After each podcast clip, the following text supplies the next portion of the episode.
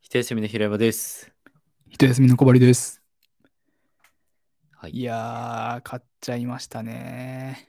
買っちゃいました尾道夫のアクリルスタンド。 あ、やべえ。俺そうだ。買い忘れてた。尾道夫というのはね、えーはいはい。竜が如くに出てくるキャラクターなんですけそれうども。ですね。一応。尾の尾道のゆるキャラという設定で設ね、定ですね。なんかもう欲しすぎて買っちゃいました。アクリルスタンドなんて買うの初めてですね。 俺も買ったことないけど。今、ブッコローと一緒に並んでます。あー、かわいい。いいですね。いやー、ちょっとね、龍が如く見たことない人にはさっぱりな話かもしれないけど、牛沢さんのね、龍が如くセブンの実況の中で、はいはい。龍が如く6っていう前の作品に出てきた尾道夫がね、出てきましたね。セブンにも出てきて、いや、いい回だったね。いやー、あのサブストーリーは本当に良かったね。あれ、あれを見てすぐ買いましたもん。あれはね、本当はそのサブストーリーのやつは、あの人形っていうか、なんかボタンを押すとあ喋る人形だったっけうね、ん確か。 でも、うんあの俺があの龍が如くセブンの実況を初めて見たのは、えっと、ランタンさんって、うんジャック・オ・ランタンさんっていう、まあ、あの、いうなんで話した実況者の方のを見てて、でもその人は尾道夫のやつをやってなかったから、いや、とんだつまらない実況者ですね。やめなさい。人気だぞ。 いえ人気な実況者、実況者だぞ。そうまあまあ。あの、そうそう、だから知らなかったから、すごい感動が大きかったですね、あれいや、は。本当によかった。よかったね。じゃあ、いきますか。はいはい。不安だらけのクソみたいな日々を過ごす。この番組はものづくりの旅路でさまよう2人が日々の疑問を試行錯誤しながらわからないままに喋ってくつろぐ番組です。ほい。はい。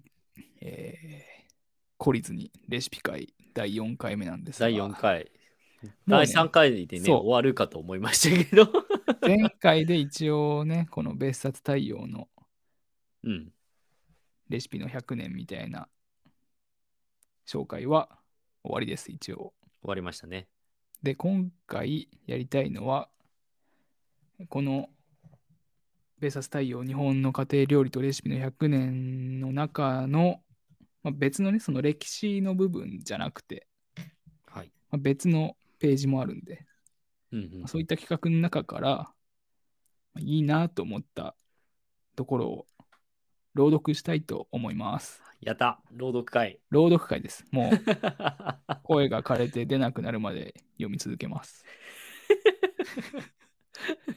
ありがとうございます。でまずは、えーこの企画はですね、料理家の本棚と愛蔵レシピ、私が料理をする理由というコーナーですね。はいはいはい。でその中のホルトハウス房子さんという方の、これ何なのかなインタビューみたいな感じになってるのかなうーん。を、まあ、最初に読んでみたいと思います。はい。お願いします。前と同じレシピで作ったとしても旬が違えば野菜や魚の味も違ってくるから前はもっと美味しかったのにということもある作る人の体調や機嫌でも味付けは変わってくるそうして毎日変化があることも家庭料理の良さですよ買ってきたお惣菜やレトルトみたいにいつでも美味しいと決まったものばかり食べていたらやっぱりどこか感覚がおかしくなってしまうのではないかしら。と、ホルトハウスさんは心配をするのだ。中略。言い方ね。えーそうして、なぜ美味しいか。どうして美味しくなったかという過程を知ることで、ますます食べ物が美味しくいただける。それは料理をする人ならではの特権だと思うんですよ。ご自分なりに工夫をし、発見をしながら家庭料理を楽しんでほしいですね。なるほど。いいですね。いやー、そういうことよね。その通りです。何をね、偉そうに我々が言えるのかって話で はもちろんあるんですけど。いや、いいよね。この料理をする人ならではの特権ですっていうのはね。うん。確かにそれは料理をする人にしか、その変化とか工夫とか発見みたいなのは味わえないなと思って。そうだね。だそのレシピを見て作ったとしても例えばじゃあそのさっき食材とか旬によって味が変わって、まあ多分時には美味しくない時もあるみたいな話うん。でそれをなんかやっぱレシピのせいにしちゃううんうんうん。とかあんだろうなって思ってて、だからそれはもうそもそも料理をする人っていう定義に入んないのかもしれないなって、うんその、あの、ホルトハウス、房子さんの、なんか、定義からは、もう、その、料理をする人っていう定義からは、案外離れ、外れてくる人たちなのかもしれない。確かに、そういう料理の仕方をしてしまう人をなんか違う名前で呼びたいくらいだね、なんか。つけるうん、作業員とかにする。なんか、いやあんま良くない気がしてきたわ。 でも、やっぱそういう、ね、態度を持っておくっていうのはうん、すごい、料理をする人としては、なんか、マストな、あの、態度かもしれないね。その、料理、あその、ちゃんとレシピをと向き合って、料理と向き合って、ものを作っ、ものっていうか料理を作って、こう、変化を楽しめるっていう態度自体は、やっぱり、料理をするなら持っとくべき態度なのかもなっていうのは、なんか今聞いててちょっと思いましたね。じゃあ次、はい。次は大場英子さはい。んのページです。ちょっとね、長いかもしれないんだけど、流れがあるんで、声が枯れるまで読もうと思います。お願いします。大場さんは現在、人生の姉妹自宅に向けて断捨離中だ。それに伴って仕事も限られた時間でやりたいことは何かがはっきりしてきたという。それは若い人にひと手間を惜しまない料理の美味しさを伝えること。例えば筑前煮。しいたけは一晩ゆっくり水につけるだけで水をたっぷり吸ってふっくらする。それだけで食感が全然違うのよ。干し椎茸高いじゃない。せっかくだから美味しく料理しないとね。と大場さん。こんにゃくは一度湯がくことで中に含まれる凝固剤やえぐみ、臭みなどが出るため仕上がりの風味が格段に良くなる。里芋も塩でぬめりを取ってから煮るだけで短時間で味がしっかり染み込むので 煮崩れしないし美しく仕上がる。材料の表面に切り目を入れていく化粧包丁も見た目の良さのためだけではなく味がしっかり染み込むから仕上げに煮物は必ず一度冷まして味を染み込ませることひと手間の意味を知らずに省いて作って味が薄いからと調味料を大量に入れてしまうそれじゃあ美味しくない上に体にも悪い材料も時間ももったいないもんね大場さんはこれまでずっと自分の作る料理を特別なことはしない普通の料理だと思ってきた。しかし時代とともに大場さんが当たり前だと思っていたひと手間が当たり前でなくなってきたのかもしれないとも感じている。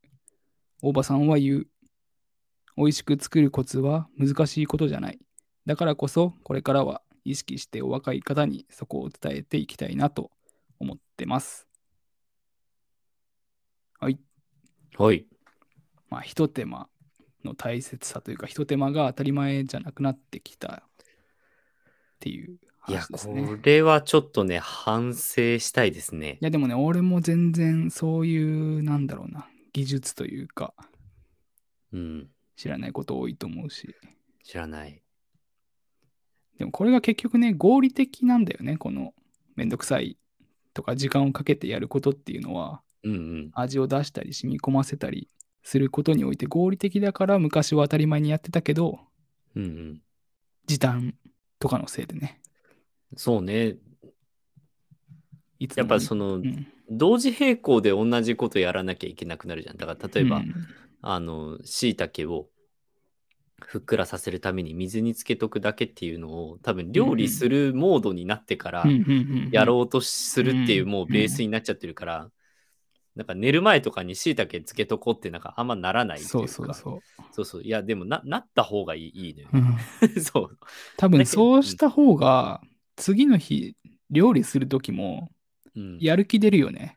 そうね出る出るうん出るし美味しいし、うん。多分その本来の味が出てくるし味付けも薄くて良くなる、うん。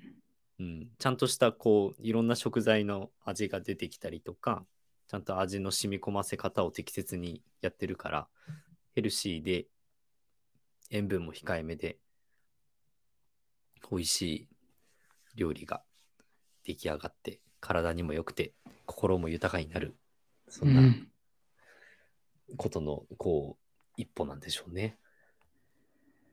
いや、でもこういうね、忘れられたというか、自分の知らない技術みたいなのも知れるから、もっとたくさんレシピを見ていきたいなと、改めて思いますね。そうね。確かにな。知らないこと多いよね。だって、しいたけをね、一晩寝寝かすだって何も知らなかったもんな。まあ、多分、干し椎茸をあ、いや干ししいたけか。ピャッとお湯とかに戻して使うんじゃなくてっていう、ああ、そうそうかね、なそうね。はいはい、はい。どうだろう、生の椎茸もそうなのかわかんないけど、そうか、干ししいたけの話か。干し椎茸高いもんねって書いてあったから、そうね、干ししいたけ高いのよ。本当に。でも干し椎茸はね、 あの、戻し汁も使えるから使えるのよ。いいよね。いいよね。 でもまあ確かにお湯とかじゃなくてっていうのはあるだろうし。うん。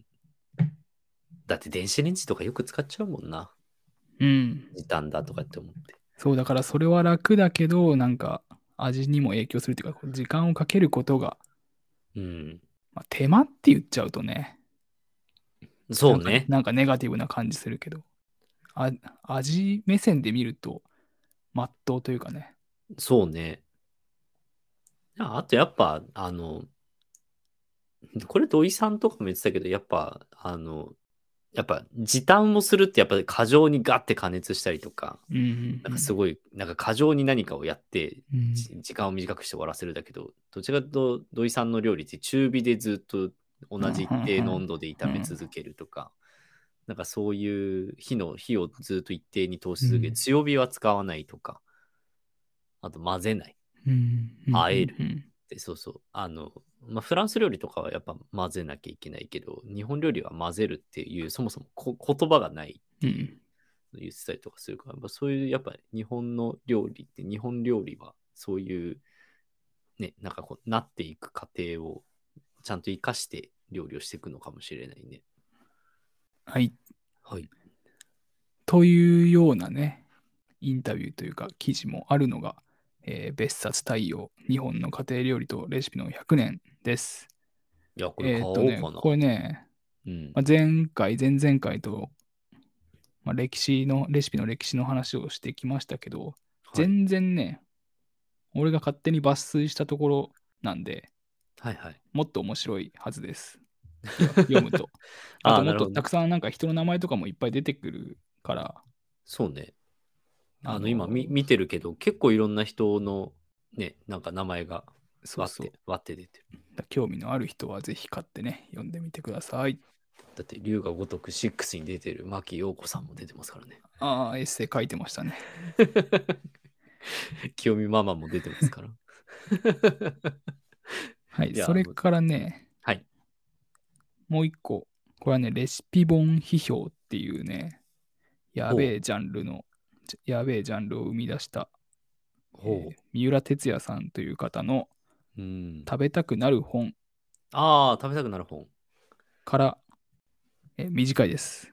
はい。あ、これはね、えー高山直美さんという、なんだろうな、料理家であり、文筆家みたいな方の、はいはいはい。方の本についてのページですね。はい。今、なぜその高山直美は日記を書くのかといううんうん、話です。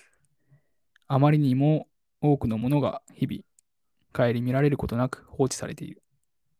料理をし、料理をめぐる文章を書くことは、味と香りを通して、そうしたものを記憶に留める行為であり、つまり、忘却に対する、世間の無関心に対する抵抗の身振りなのではないか。はい。なるほど。いや、俺ね、記憶に注目してるんですよ、今。 最近 は記憶にご注目されて。ううんいや、記憶、いや、その日々のコンテンツ消費んうんうんではさ、。記憶にとどまらないのよ。とどまんないね。だから、まあ、デザイナーとしてでも、ものづくりうんうんの人としても、まあ、やっぱね、記憶にとどめられるといううか、んうんまあ、思い、ふとした時に思い出せるようなあもーのが作れればいいなという気持ちで、はいはいはい。まあ、そういう意味で記憶に注目してるし、こう自うんうん分の記憶のしなさとかにもね、注目して、はいはいはいはい。ね、それこそゲーム実況で見たものとか、そうね。ちょっとすれば結末とかも忘れちゃうし、忘れてますね。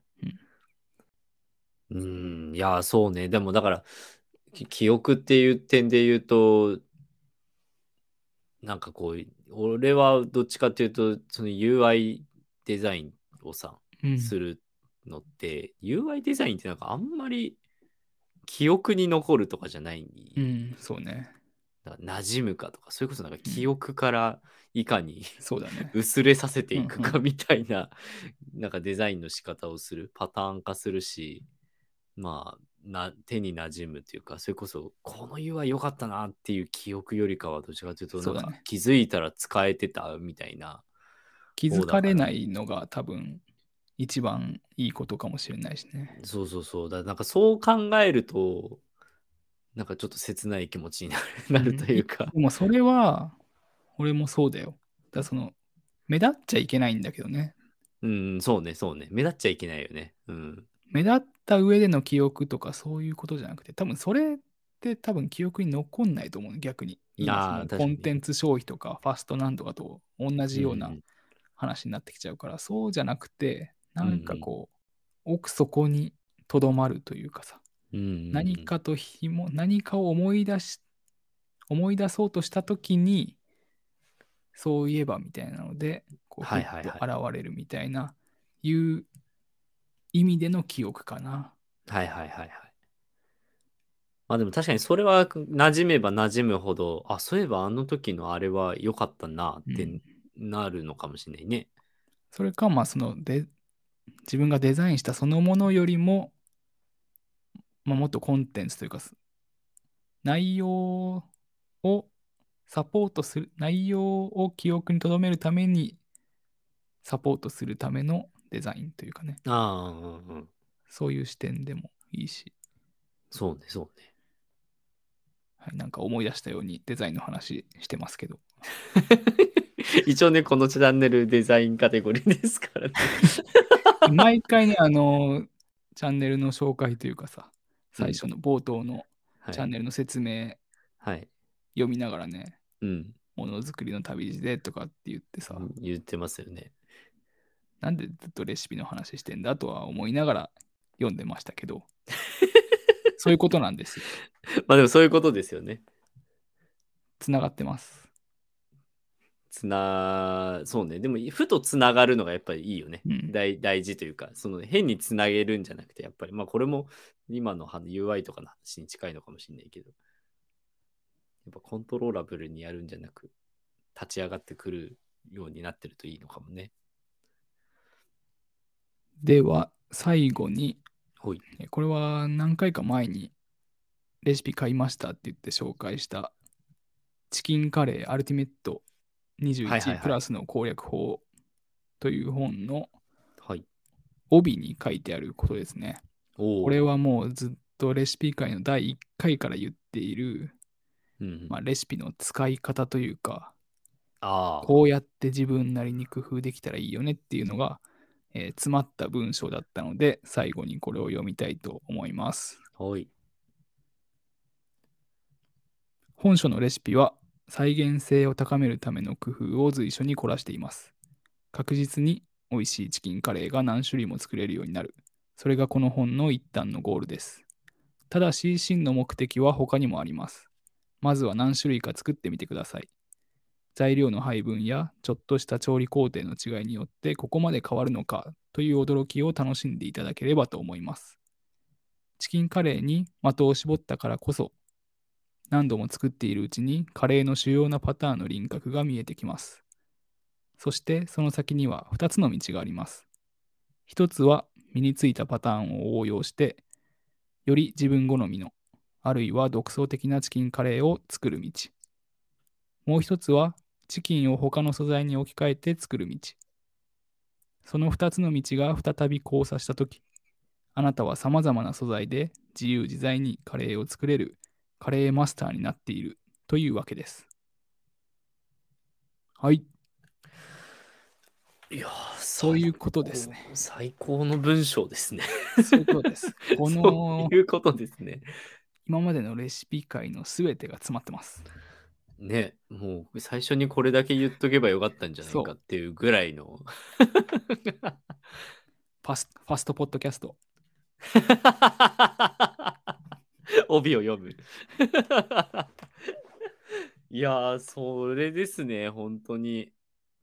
まあ、もう、まあ、カレー、まあでも確かにジャンルが絞られてるから広がりやすいっていうのは、うん。あの、あれかもね、勉強の哲学で言ってることにも近いのかもしれないね。あーあの、千葉雅也さんの。